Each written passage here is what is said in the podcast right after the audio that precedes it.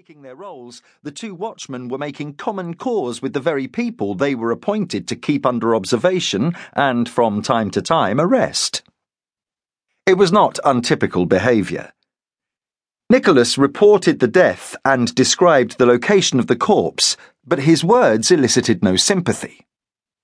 The tall watchman with the straggly beard was merely irritated.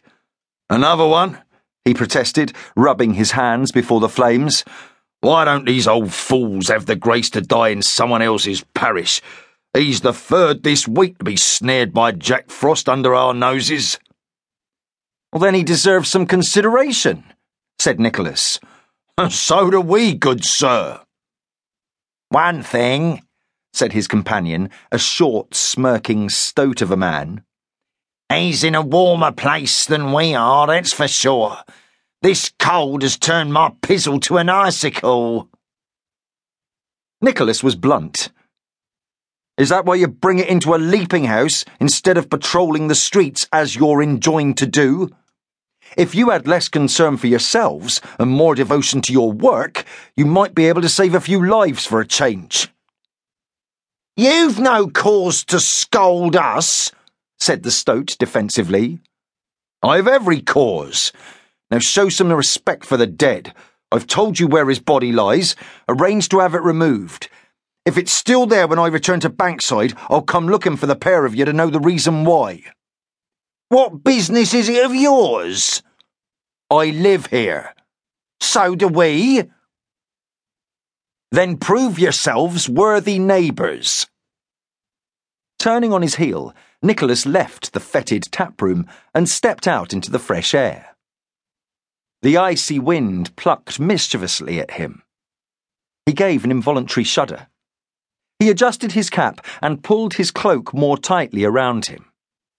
Swift movement was the best way to defeat the cold. Setting off at a brisk pace, he walked purposefully in the direction of the bridge, preferring to cross the river on foot rather than brave the rigours of a cold journey by boat. When he reached the corner of the street, he paused to look back. Shamed by his words, the two watchmen tumbled out of the black horse and slowly headed for the lane where the dead body had been discovered.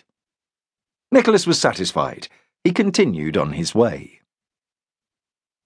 London Bridge was seething with activity. Parallel lines of shops and houses stretched the entire length of the structure, narrowing it to such an extent that there was barely room for wagons and coaches to pass each other. Nicholas pushed his way through the crowd, ignoring the brush of a horse's flanks against his shoulder or the harder caress of the cart that it was towing. His mind was still on the frozen figure in Bankside. It was not simply that he felt guilty about having slept in a warm bed while a man was shivering to death nearby. The sight had a deeper significance for him. In one tragic death, he saw the potential of several. Westfield's Men, his beloved theatre company, was also a casualty of winter. Driven from its inn yard venue by the malignant weather, its life was gradually ebbing away. Its members thrown into the wilderness of unemployment, its work fading into distant memories, its willpower eroded to the point where it might soon just lie down, turn its face to the wall, and quietly expire. Westfield's men had endured many crises in the past.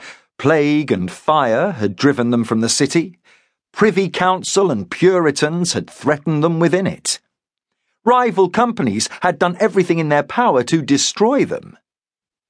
Nicholas was only the bookholder, a hired man with no financial investment in the troupe, but he had led the fight against every enemy that threatened them. Even he, however, was powerless against the vagaries of the English climate. The ugly truth had to be faced. If the austerities of winter continued for much longer, Westfield's men would be starved into submission and frozen into a mass grave. Nicholas felt a pang of regret that made him catch his breath. Gritting his teeth, he quickened his step. When he made his way to the other side of the bridge, Nicholas plunged into an even more turbulent sea of humanity. Gracechurch Street was given over to its market, a lively, sprawling, free for all.